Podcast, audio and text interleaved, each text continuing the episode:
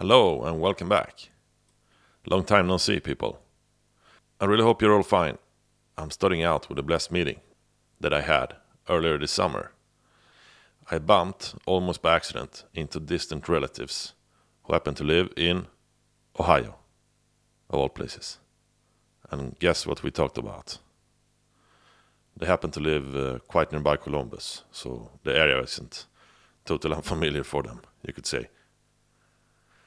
And uh, in regards to Brian Shaffer, there hasn't been much fuss about this case lately.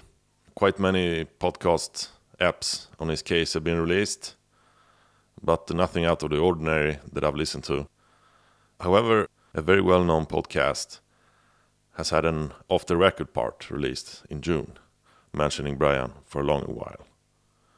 I'll uh, release something from my end on what was said, and it's nothing really major, but still the guys running the podcast are local to Columbus and uh, well versed in Brian's disappearance, you could say. You probably know who I'm talking about. Uh, in one sighting, they ask you to put a tinfoil hat on. And come to think of it, I'll actually ask you to save that hat. Because I've got something of that sort to talk about next time too. So, this episode will cover another peculiar disappearance that I briefly mentioned in a continuation episode of Christopher Tompkins. And this case isn't really as well known as it should have been, given the circumstances and how it unfolded. The case is interesting because, in one way, it gives food for thought on what the core essence of a disappearance really is about. Is it a conventional gun missing and not found? The fact that there can be a myriad of explanations to why disappearance occurs is normally clear. And when this person can't be found or located, has the party searching ended up with poor results because of mediocre pledge and intentions, a lack of resources? Or has the individual disappeared in such an extraordinary way that that is the key to not getting any answers? In the case of accidents and health related misfortunes, the surrounding environment can be so complex that it's not easy to unearth where the missing person is. So now that we have elevated our thought process a little bit, let us wander into this disappearance. What are we going to witness, and how can we interpret it? Is what's portrayed exactly what happened, or do we have any reason to doubt? We head to the beautiful wilderness of Idaho, the gem state, and to the largest county in the state. A county with the same name as the state itself, Idaho County. This county is 8,500 square miles in size, an absolutely huge county that houses an entire national park and has two time zones of its own. And here we accompany a young production assistant who has just arrived with a filming crew of a dozen people. Here at an area called Oro Grande, the Discovery Channel has ordered an episode for one of the greatest television successes ever Gold Rush. Can a guy risk it all in America anymore? Six men. You're about to lose your house. Don't lose faith. Risk everything No get no glory. to strike it rich. Where is the gold? At first, everything goes on smoothly. But then something happens with our young production assistant. And an almost bizarre and incomprehensible event takes place. Here is the disappearance of Terrence Woods.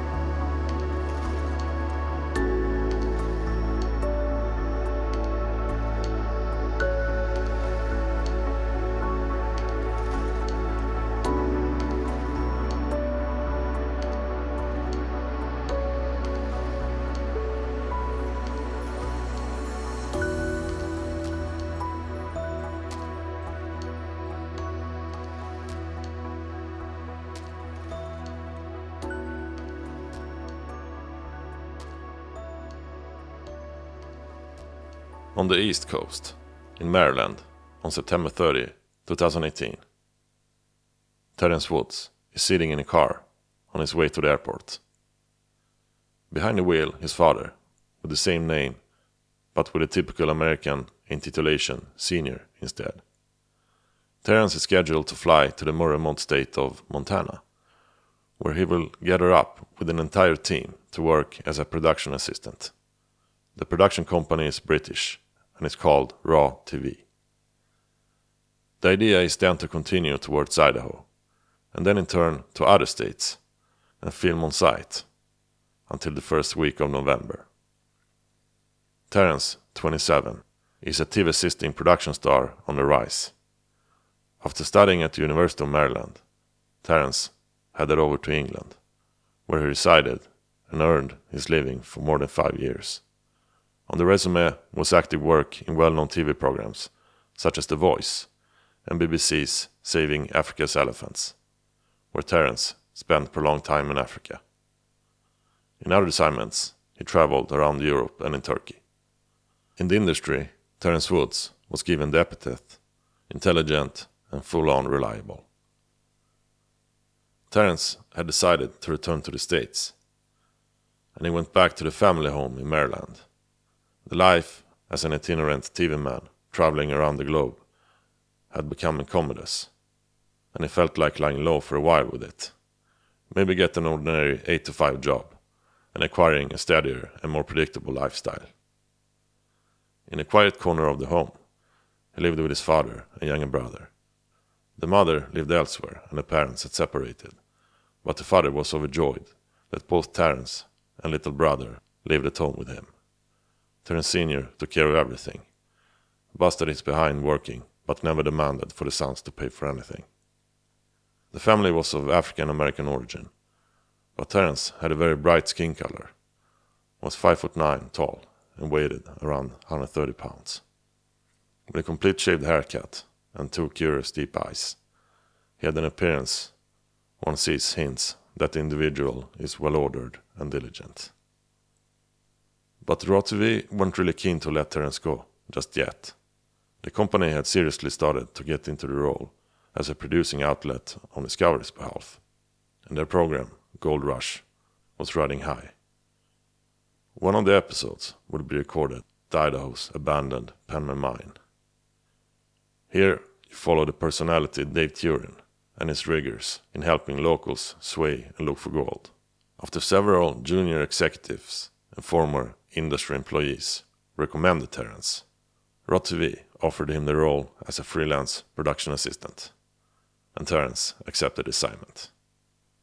As usual, Terrence had prepared carefully.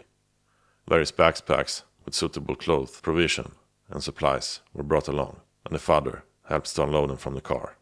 Once at the gate, Terrence says, See you later, after giving him a hug. The father replies, See you sooner.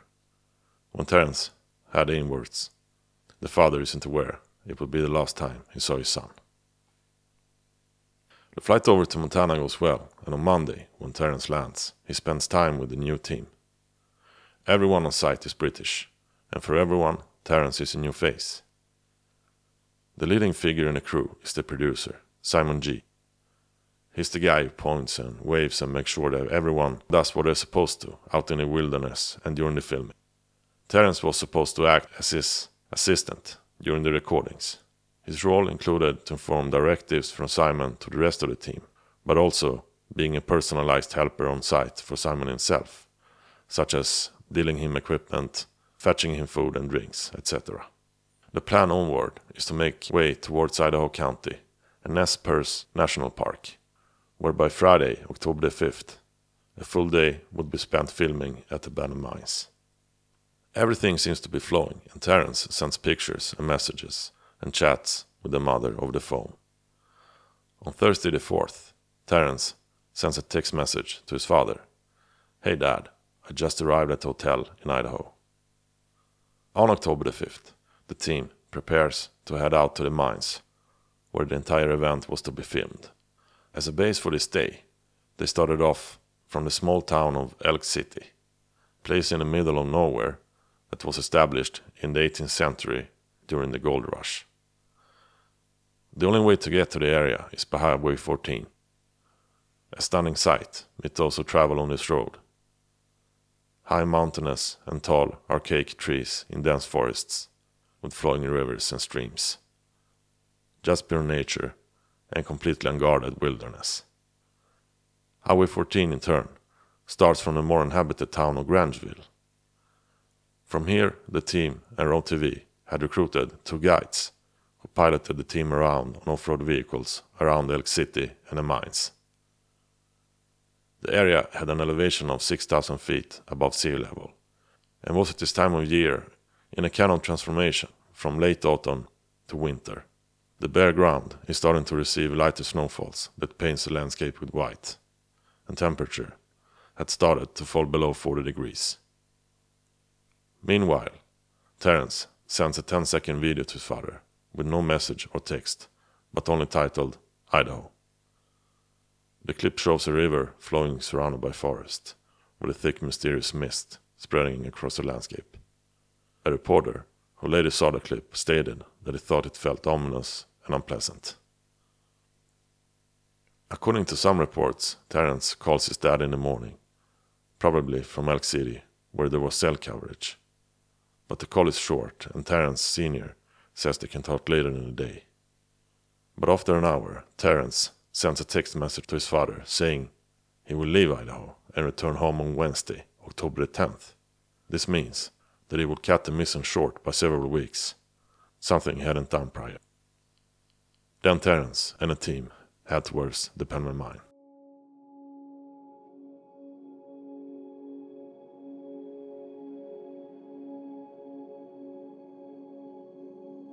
This Friday, from early morning to late afternoon, the team spend a day by filming on different locations at the mines. According to statements, it all goes well. The atmosphere is joyful. The crew members are jubilous and relieved to soon turn back towards the settlement and leave the wilderness for this day. Producer Simon G sits in a vehicle and is filling out a checklist. And he makes notice that Terrence stands a bit further away at the ledge towards a steep slope. Simon gets a strange gut feeling, and not even a minute later, Terrence is gone. Simon jumps out of the vehicle and rushes towards the ledge, thinking Terrence had fallen down the hillside. He spots that the field radio Terrence had held seemed to have been thrown to the ground, and when he looks down, he sees something strange. In his own words, Simon G describes seeing Terrence rushing down the almost vertical slope like a hare at a speed he's never seen anyone move.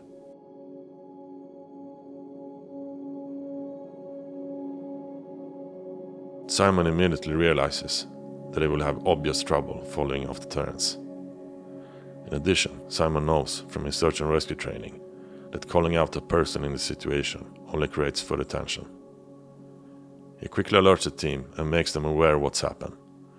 Some in the group throw, despite obvious risks, themselves down against the ledge after Terrence, but swiftly return, bruised up, and with parts of their garments torn apart.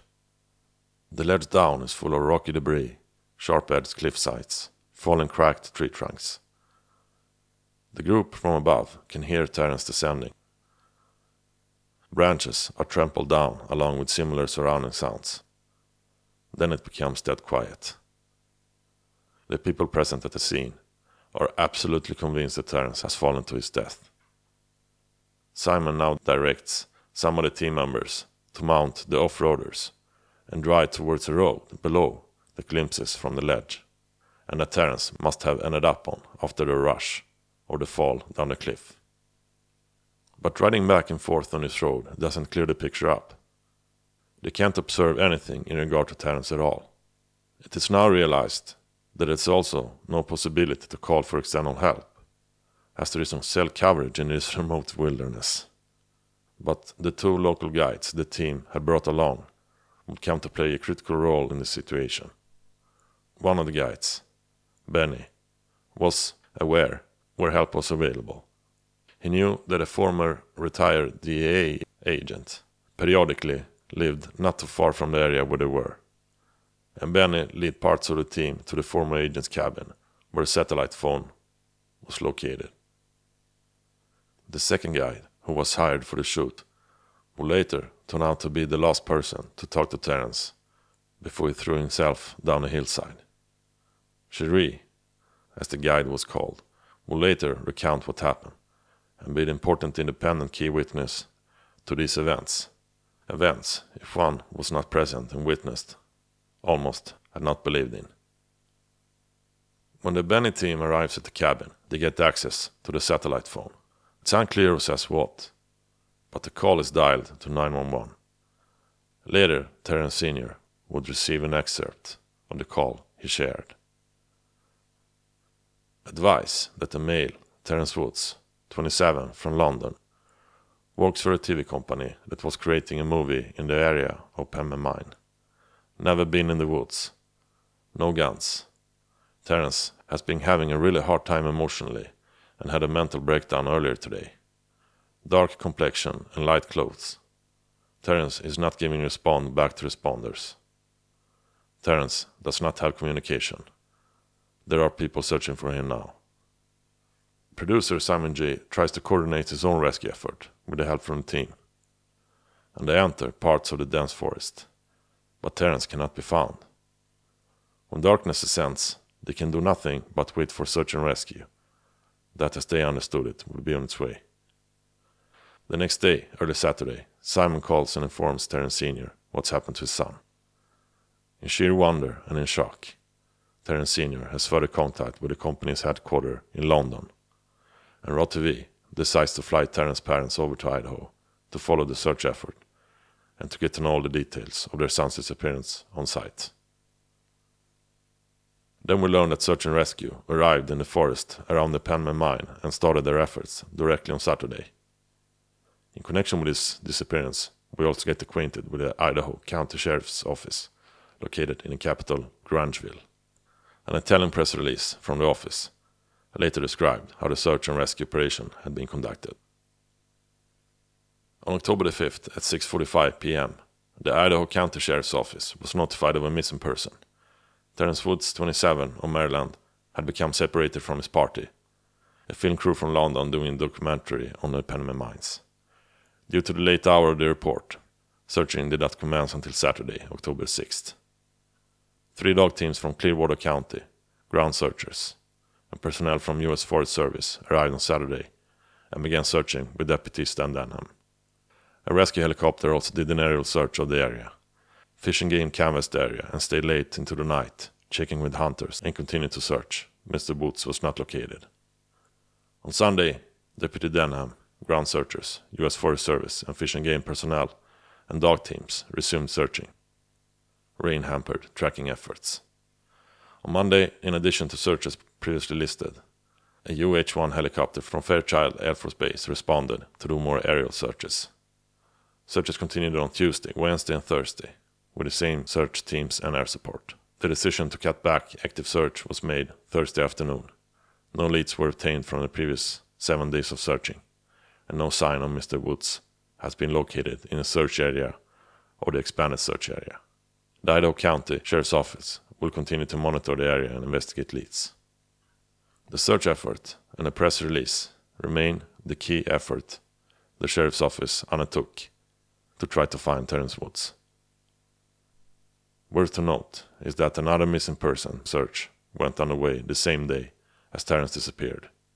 This had been in the Fog Mountain area, near Oro Grande in fact, and this must unequivocally have diverted manpower and attention from solely searching after Terrence.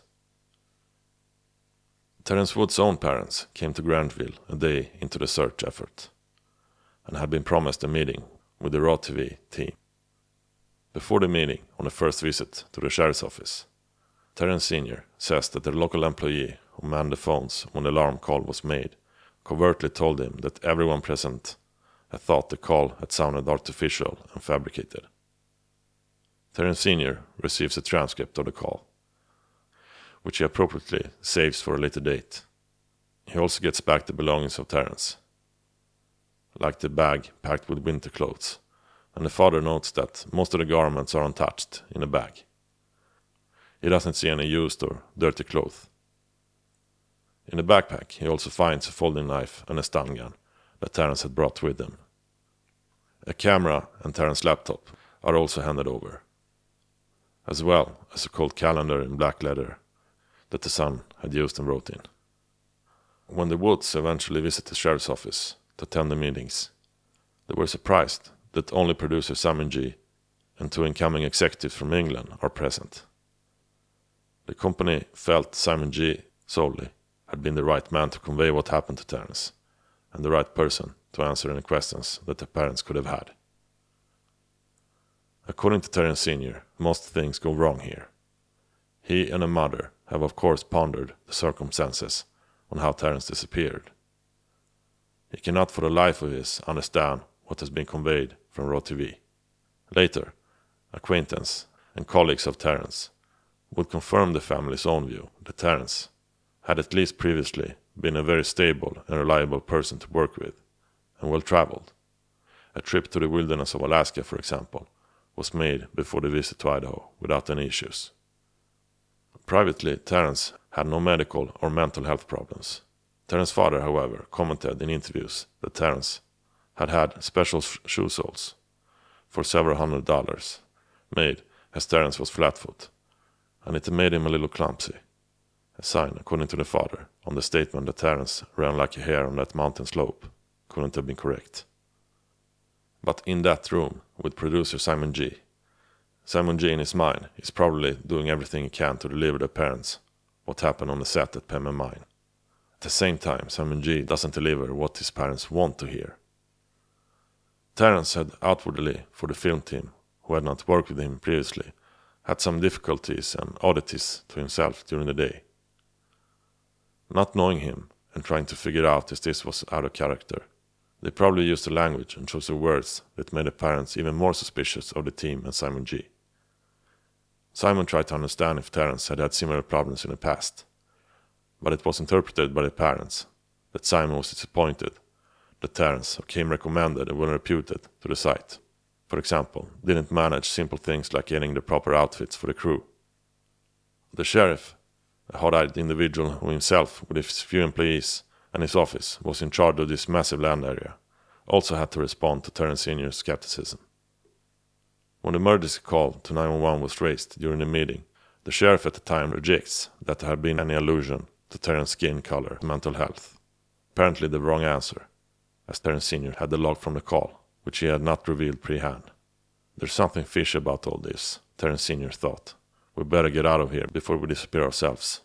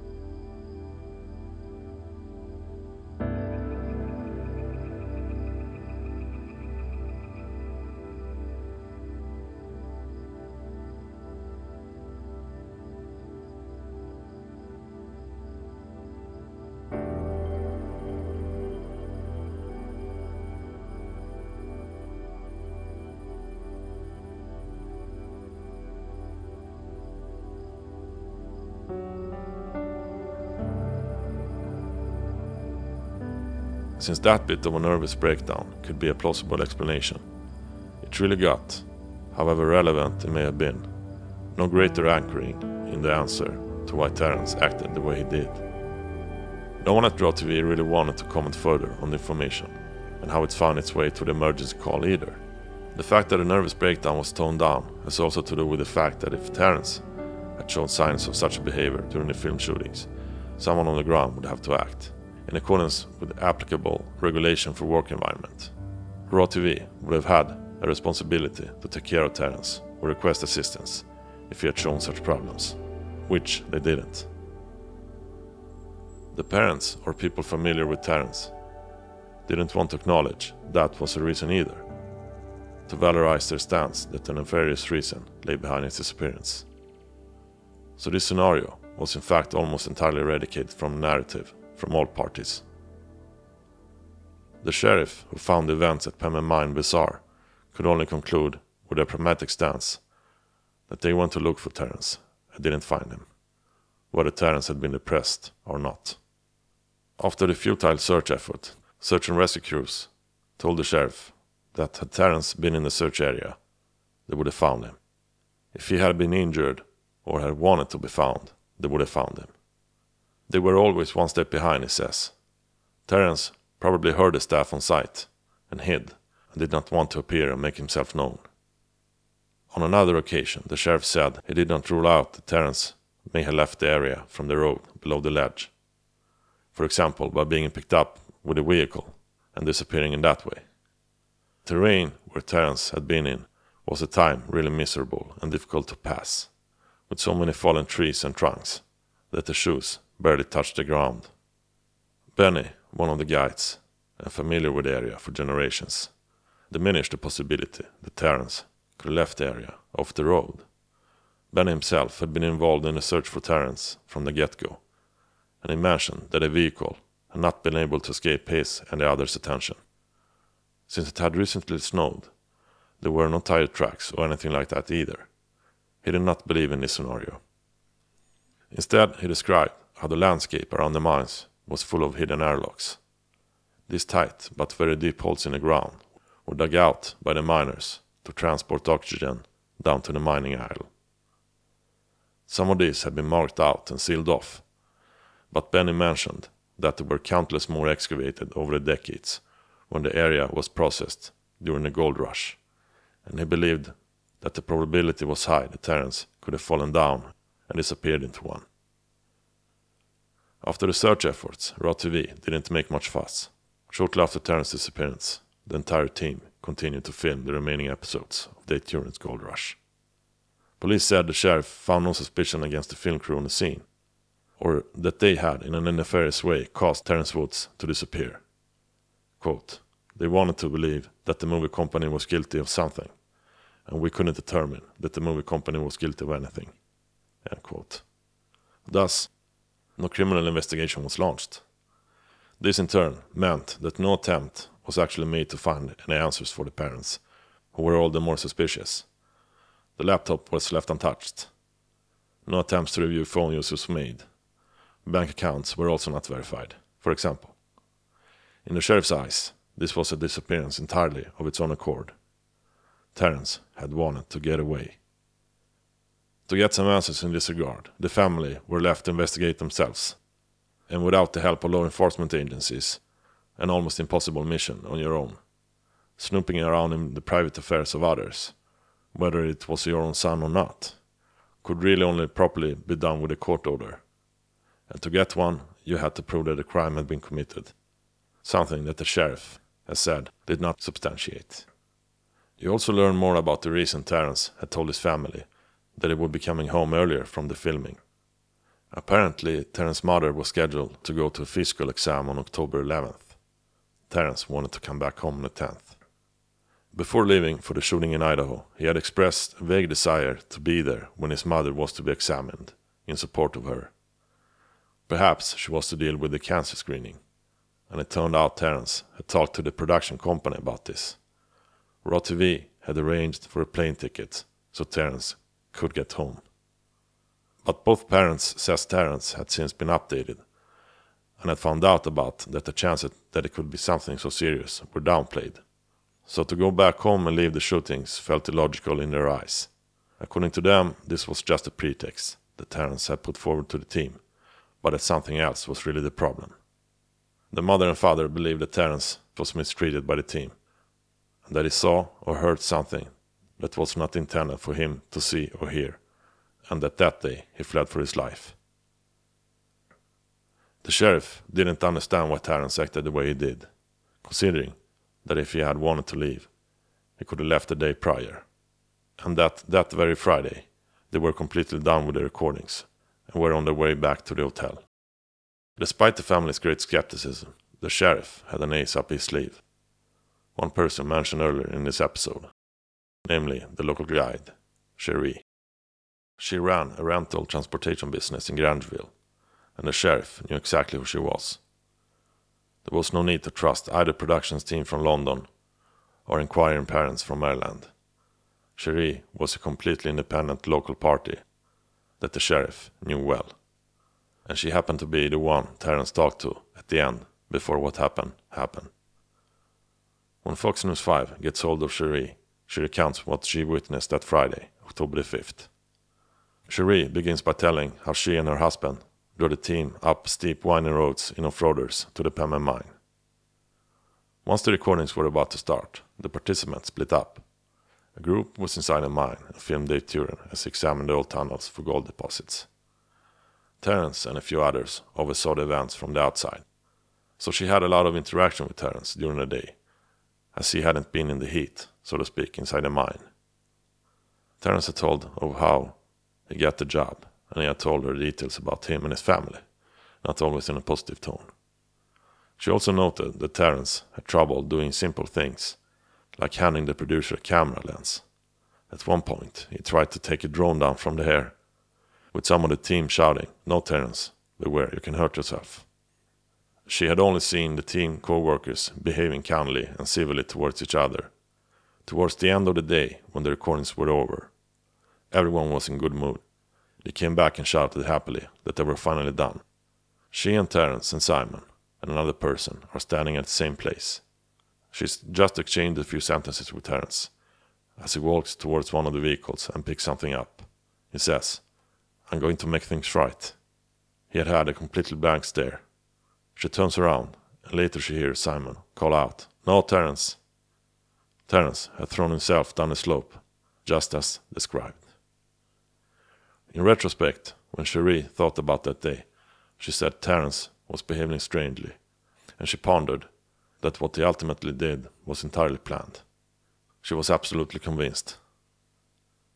Talking about Raw TV and their on spot engagement, she only had good things to say, describing Simon G as the ultimate person to have around if something similar happened. Totally dedicated to trying to find Terrence. Simon hadn't slept during the night and had called the father as soon as the situation allowed. The team from Fox News 5 also gets to read Terrence's black leather calendar. Terrence had kept some notes in it. The hard nosed sheriff had spoken about the lines in the calendar as incomprehensible gibberish, but the team from Fox News found that Terrence had written about the Great Reset, something spectacular that would be reset, and that the television industry could do without him and his talent. For Terrence Sr. and Mom, there was nothing more to do after visiting Idaho than to go home. Terrence Sr. shortly afterwards hired a private investigator, who, when asked what he managed to deliver, Terrence Sr. replied, a fat bill. Despite an appearance on Dr. Phil's 2020 program, nothing of value has emerged than that that was conveyed by Raw TV, employees, and the local guide. When the four year mark passed for Terrence's disappearance, nothing that would make you wiser of the events of that day has come to light.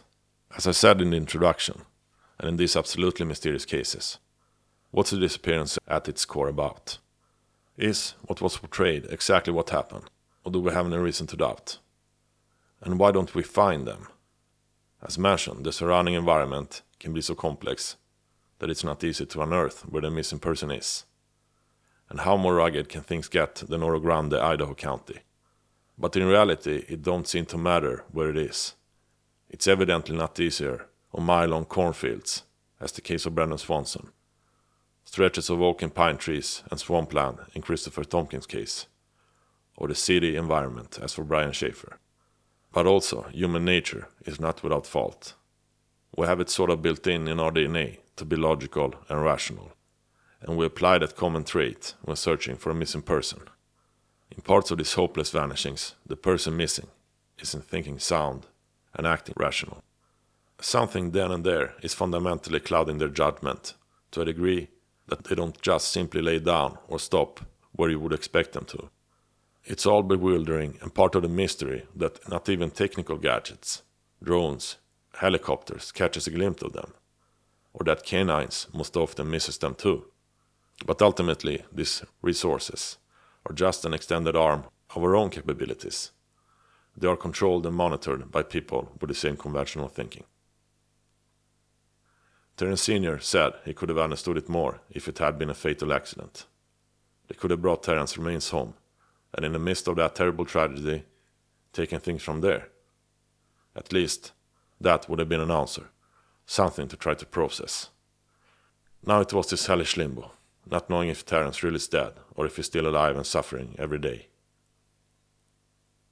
Raw TV never chose to air that episode that Terrence helped produce.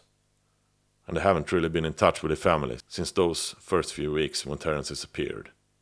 The situation of not paying too much attention to the case seems to have suited the production company well. However, after the Black Lives Matter movement made its rampage in 2020, voices were raised to pressure Raw TV to release all the info it had and stop being so secretive. Several articles about Terrence's disappearance appeared in Vice and Deadline, and Terrence's disappearance was also mentioned in Dr. Phil. A press release then came out from the production company. Terrence was a popular figure on Raw. He was a well liked and esteemed member of the production team, and his disappearance affected us all deeply.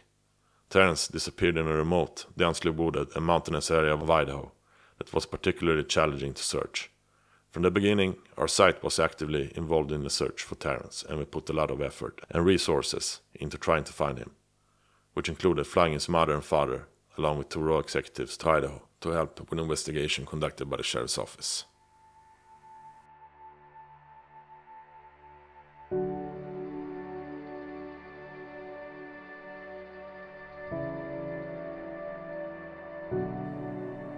Terrence Sr. says every day since Terrence's disappearance has been as difficult as the first.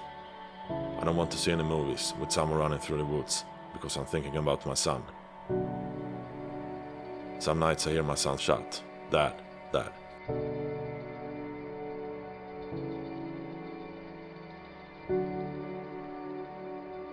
At 8.34, my son texts me back. Said, Dad, I'm coming home on Wednesday, the 10th. Between that little time, something went wrong. Then the next call I get is from the company saying my son disappeared. Can't, can't find a trace of him. We can only hope that the father and the family will at some point get some sort of closure. Thank you for listening. Terrence Woods Sr. has a GoFundMe page called Find My Missing Son, Terrence Woods. The goal of the fundraiser is soon reached. I'll put up a link. I thank you for rating and sharing this podcast series. Until next time, good people. See ya.